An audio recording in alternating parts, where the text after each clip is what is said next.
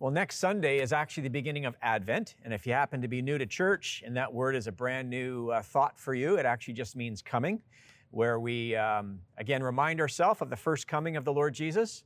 And uh, we have an eye on his second coming. And so uh, the Advent season is four weeks leading up to Christmas. It's a wonderful time of preparing our hearts and uh, again, acknowledging that Jesus, the Christ child, is Lord. And uh, we're making more room for people in our in person gatherings. And so, especially at the Advent season, more and more people want to gather for worship. So, uh, we are adding an additional worship gathering in person. So, we are adding one at 9 a.m. and again, remaining. Uh, our, our 10:30 a.m. gathering will also remain as a viable option for people. So 9 a.m. and 10:30 a.m. beginning next Sunday. You're invited to come gather with us in person, and we'll still have our 10:30 a.m. YouTube uh, channel um, uh, gathering online as well. So we hope you'll come and join us at 611 King Street West if you're local, and it's always good to see you. Uh, as part of our Christmas at King outreach initiatives, we have a serve opportunity for you. Uh, we kind of put the emphasis around King Street throughout the year, but especially during the Advent season on serving others. And so on Wednesday, November the 24th at 7 p.m., just for one hour, uh, we have an opportunity for you to come and serve with uh, dozens of others in our lobby and uh, to kind of help us uh, get organized for all the outreaches through King Street Community Church in our community and around the world, and um, as well as get ready for our Christmas Eve gathering. So, hope you can come and join us on Wednesday, November the 24th at 7 p.m. And then next Sunday, which is November the 28th at 6 p.m., we have a one hour lift night or lift event that we've planned to celebrate Advent together. It's one hour of praise and worship and prayer and uh, we'd love to have you come. We've got some creative aspects right here in our auditorium. It won't be posted online through our YouTube channel, just in person. So we'd love to have you come and be a part of that. Childcare is also available for kids birth to age 10. So we hope you'll come and join us. So we are um, not wrapping up our series indefinitely today, but just kind of hitting the pause button as um, this is the, uh, the break we're going to take from the Philippians series, Do Life Differently uh, so that we can focus on the Advent season. And we're going to talk about staying strong during the Christmas season over the next four weeks. And uh, but we will resume our Do Life Differently from the Book of Philippians series uh, in January of 2022. So uh, I'm going to wrap up this teaching series this morning, and we're going to talk about what it means to be invested. And as we've been talking about over the last number of weeks, Christians, those who sign up to follow Jesus closely and personally, um, are led to do life differently by the Spirit and by the Word of God and uh, belonging to the people of God. We approach life very differently. And it doesn't take long after we sign up to follow Jesus to learn that the culture and the values that the culture promotes often are on a collision course with the values that Jesus calls us to embody in our own lives. And uh, if it's not the culture, it's our lower nature that uh, kind of insists that we say yes to our, our sinful passions and desires and drives. And the Spirit of Jesus within us, uh, once we put our saving faith in Christ, begins to instruct us and call us along a very different way that Jesus called the narrow way. Always remember this Christians are not narrow minded, but they do follow Jesus along a narrow way. And so they leave some things behind as they follow Jesus. And, um, and so this invitation to do life differently is an invitation to uh, live a holy life. And um, so I hope you've been enjoying the series, and our, our pastors, uh, Pastor Kristen did a wonderful job last week, and uh, you can find all of these teachings on our YouTube channel. So the book of Philippians is a, a four chapter book in the New Testament written by a man named Paul. It takes the form of a handful of mini blogs or essays that Paul writes to his friends in Philippi, which is modern day 21st century Greece. And, uh, and he's writing from a first century Roman prison to those in the Philippian church to encourage them and instruct them and to help them along their spiritual pilgrimage in Christ. And uh, the passage to ponder that we've been taking with us over the last number of weeks is taken from Philippians chapter 2, verses 5 through 8. It is that passage in Philippians that uh, serves as a center of gravity or the hinges by which the rest of the book opens and closes. And uh, so these are the words of the Apostle Paul, again, written from a Roman prison in your relationships with one another, have the same mindset as Christ Jesus, who, being in very nature God, did not consider equality with God or status with God something to be used to his own advantage. Rather, he made himself nothing by taking the very nature of a servant, being made in human likeness, and being found in appearance as a man, he humbled himself by becoming obedient to death, even death on a cross. And so um, we are reminded today of the way of Jesus. And uh, our culture should expect that those of us who profess to follow Jesus, uh, we should resemble him in some ways, as we've talked about earlier in this series. And so uh, we're invited during this teaching theme today to be invested, to be an all in Jesus following kind of person, to be totally committed and surrendered to the uh, beautiful, life giving invitation to do life like Christ.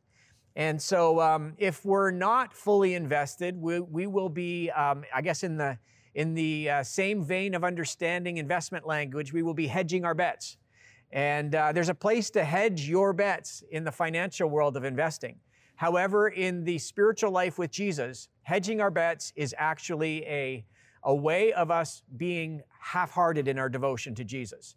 Uh, we want to be all in kinds of people. And when Paul writes this next part of the book of Philippians that we'll look at in just a moment, he's inviting and he's using an example of two men, Timothy and Epaphroditus. Now that's a mouthful.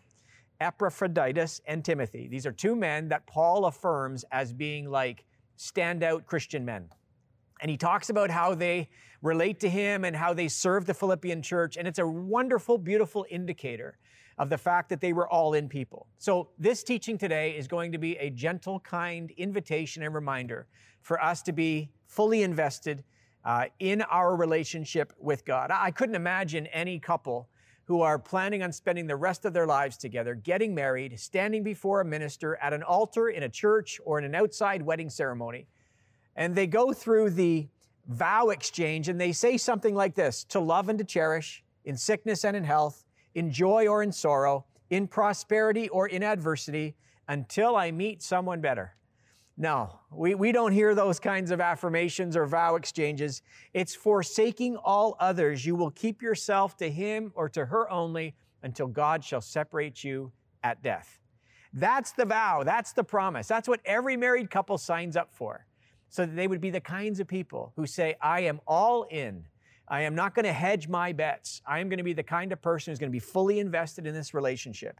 And there is nothing more secure than that when it comes to a human relationship where someone says, for better, for worse, in sickness and in health, for richer, for poorer, in prosperity or in adversity, and that forsaking all others until we're separated at death, you can count on me to love you and to love you well.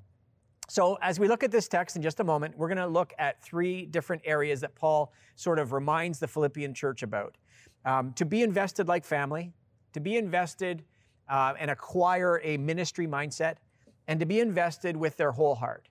And uh, so, Paul writes again about these two men, Timothy and Epaphroditus. So, let's let the text speak for itself here. Chapter 2, beginning at verse 19 through to verse 30. Here's Paul. I hope in the Lord Jesus to send Timothy to you soon. Again, remember, a standout person in Paul's mind. I hope to send Timothy to you soon, that I may also be cheered when I receive news about you. I have no one else like him who will show genuine concern for your welfare. Paul knew that Timothy cared deeply, and Paul himself cared deeply as well. For everyone looks out for their own interests, not those of Jesus Christ. We're different. We live differently. But you know that Timothy has proved himself. He has demonstrated godly character. Because as a son with his father, he has served with me in the work of the gospel. I hope, therefore, to send him as soon as I see how things go with me. Paul wasn't really sure how it was all going to turn out for him. And I am confident of the Lord that I myself will come soon. That was his hope and that was his desire. And he says here that this was his confidence. But I think it is necessary to send back to you Epaphroditus, my brother co worker, and fellow soldier, who is also your messenger, whom you sent to take care of my needs. For he longs for all of you and is distressed because you heard he was ill. Epaphroditus was concerned that they were distressed, even though he was the one who was sick. Indeed, he was ill, Paul says, and almost died. But God had mercy on him, and not on him only, but also on me, to spare me sorrow upon sorrow. Therefore, I am all the more eager to send him so that when you see him again, you may be glad and I may have less anxiety. These are human beings who follow Jesus closely in the first century and they write scripture, but they're people who struggled even with anxiety. So then, welcome him in the Lord with great joy and honor people like him In other words, he should be a model and an example of others who would live their life the way Jesus calls them to. He risked his life to make up for the help you yourselves could not give me. A beautiful passage, the word of the Lord for us this morning. So I have three thoughts for us this morning, and then at the back end, I'm going to give us um, a little inventory, an informal inventory to see how well we're doing at being all in kind of Jesus following people. Now, if you happen to not be a Jesus follower and you're watching this talk online, uh, this is what the Christian life is about, is being fully devoted to Jesus. Uh, not about squeezing Jesus into our life and not about adding him on to an already full, busy life or having him kind of bless our lives, but it's about actually exchanging our life for his and being willing to, uh, in a sense, lay down our ambition and our agenda for life and saying yes to his ambition and agenda for our life. So here's the first thought. If we're going to be invested, we need to be invested like family. Uh, Paul functioned like a father to Timothy. Uh, Paul was in prison, but he still cared deeply for the Philippian believers and all that was happening to them in Philippi. And he also cared deeply about this young leader that he placed over this local church. Paul had become a spiritual father to him in the faith. And when family is working well, fathers never stop caring, regardless of their geographical location or where their kids may have moved to, or the circumstances of their own life, like Paul. They always care about their kids. And this is the way it is to be in the family of God, too we ought to care about the welfare of the church. Paul is sitting in a Philippian jail, and he is concerned about the welfare of the Philippian Christian community. And so when the church is working well, and when we are at our best, we function like a family. Spiritual fathers and mothers taking good care of spiritual sons and daughters. And that's what I love about belonging to an intergenerational church community is that the older and the ones that have been along the way a little longer they're looking out for the ones who are new in the faith or the ones who are a little younger in life, and uh, they are looking to express care and concern and to nurture them and to help bring them up in the gospel. That's the way it's supposed to be.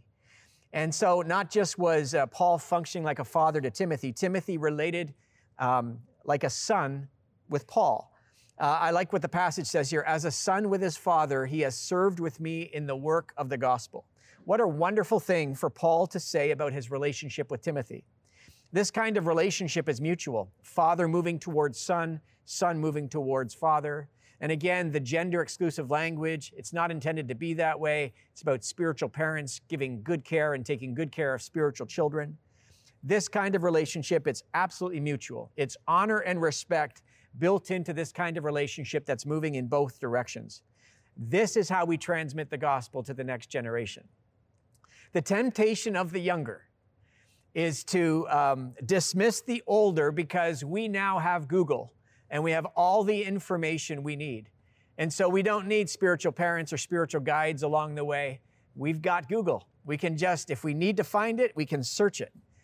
You know what we need more uh, than anything these days is not more information. We need more wisdom. We need more understanding. We need more helpful guides and examples who have lived the life or have gone down the narrow way and invite us to follow them. That's what we need is good, healthy role models and people who can transmit wisdom because we have all the knowledge we need. It's just a click away.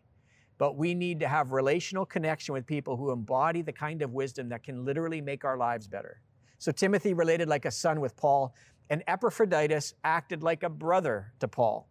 The text says, But I think it's necessary to send back to you Epaphroditus, my brother, co worker, and fellow soldier. I like the way he put all of that together.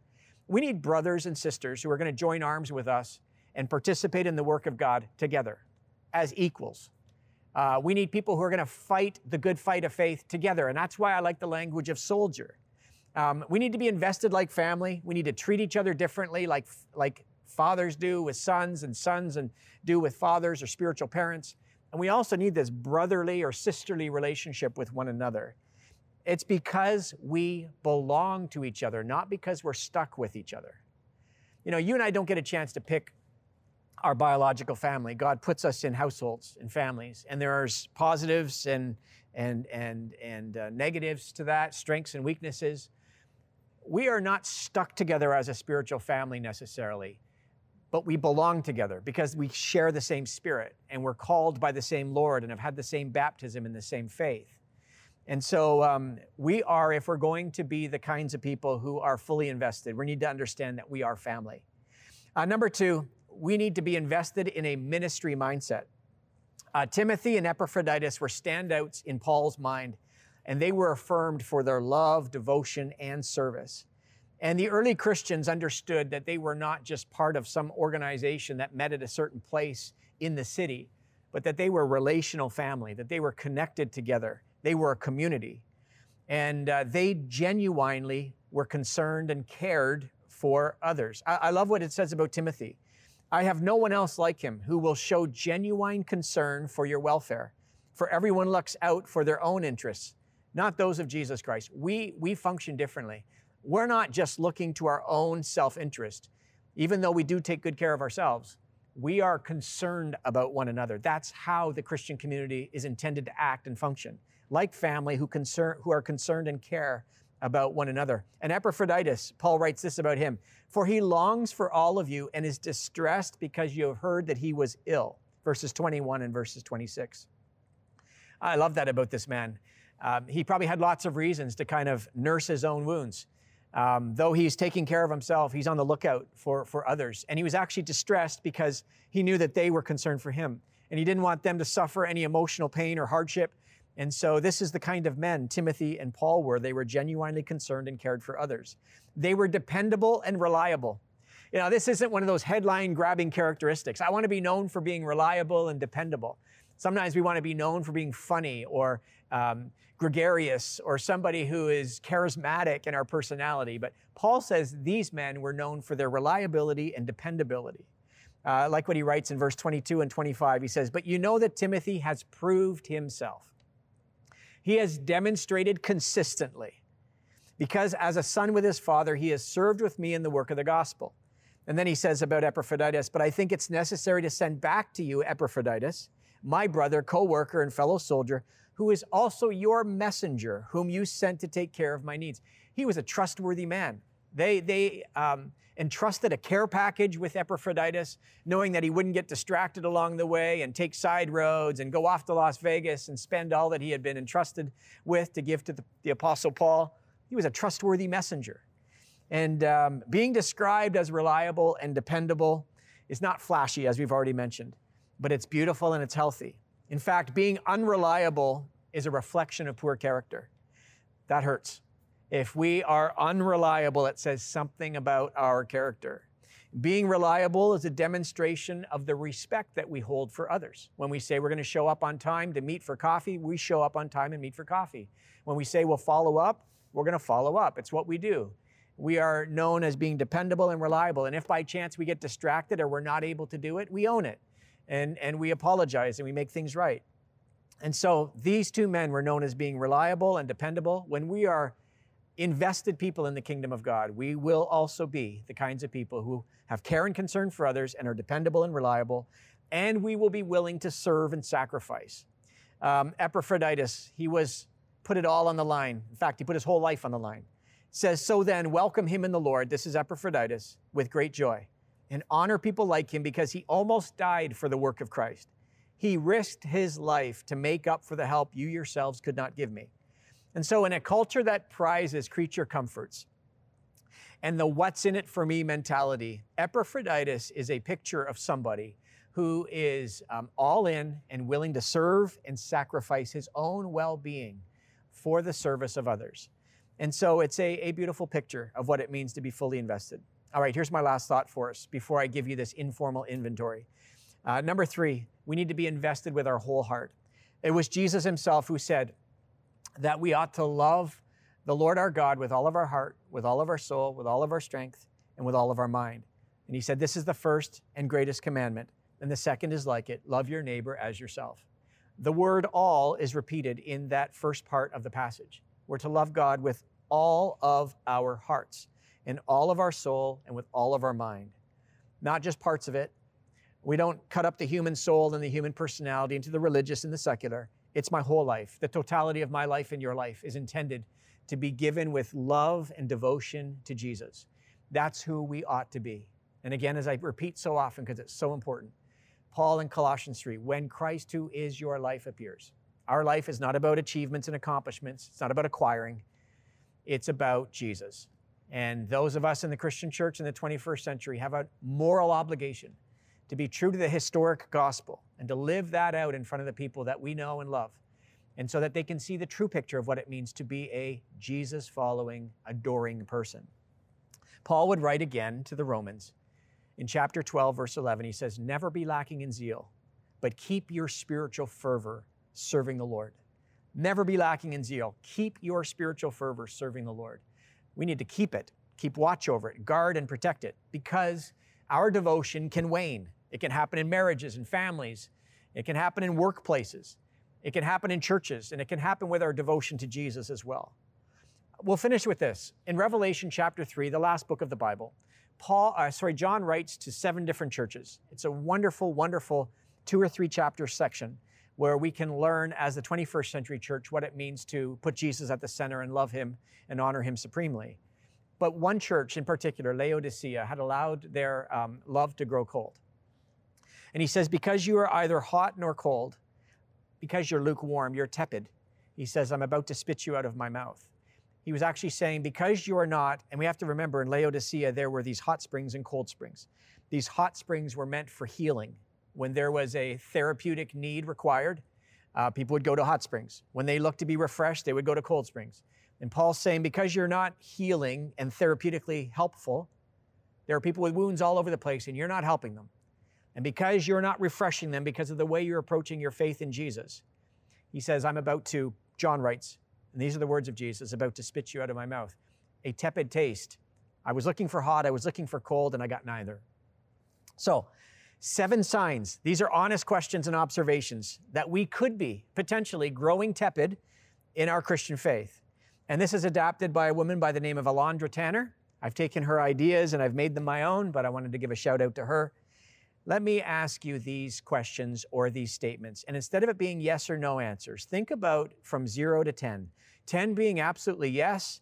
Uh, this is, um, is something that is, is very true of me. Actually, 10 is very positive zero being very negative. Okay, so 10 is very concerning, zero being, um, no, you know what, I'm, I'm doing okay here. So here's the first one. Your desire to spend time with God through prayer, scripture, and read scripture reading and worship are diminishing. So these spiritual practices of life with God through prayer, worship, and scripture reading. Is it, let me reframe these. 10 is really good and healthy, zero is, is poor. 10 is, is really healthy and strong, zero is weak. Okay? How are you doing these days with having an appetite to pray, worship, to um, read God's Word? Is it strong and growing or is it weak and, and diminishing? Second one, conviction of the Spirit is ignored and the conscience has been quieted. And cutting corners seems much more justifiable and personal sin is tolerated.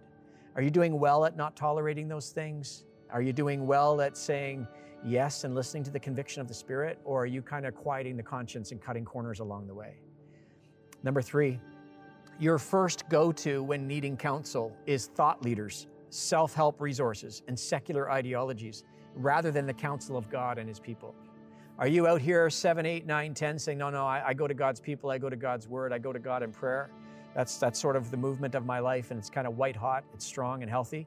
Or are you down here much more culturally oriented, trying to solve problems your way, consulting thought leaders, self help resources, secular ideologies, whatever that might be?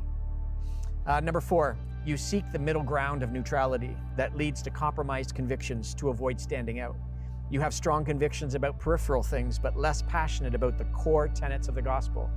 Uh, are, are, you out here saying, no, no, I, if I'm going to be set aside by culture or by friends or coworkers, I'm going to be the kind of person who adopts the kind of kingdom convictions and values that God would have me own?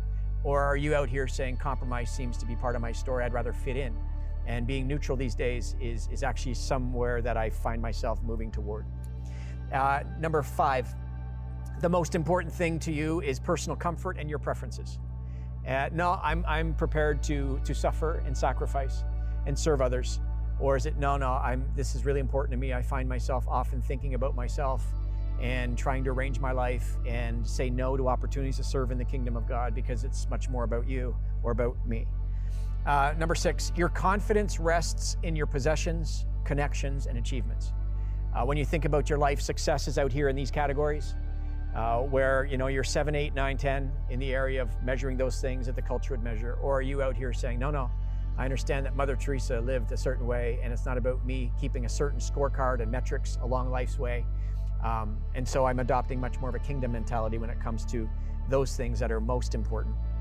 And then finally, you expect God to conform to your will, as opposed to living a surrendered life that says, um, May your kingdom come, may your will be done. It's much more God, I want it my way. And if you don't give it to me my way, I'm going to compromise and back away from this thing because Jesus is a means to an end for you rather than the end in himself. So, those are really, really important questions. And those are not intended to make you feel terrible about yourself. They're intended to help serve as a template for you to take inventory.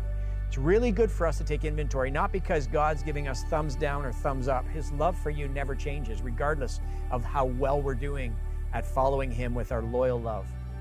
But when we live well, when we live this way, when we honor Jesus and put Him first, there is a trickle down impact in our lives that just lifts us up. And God wants what's best for us.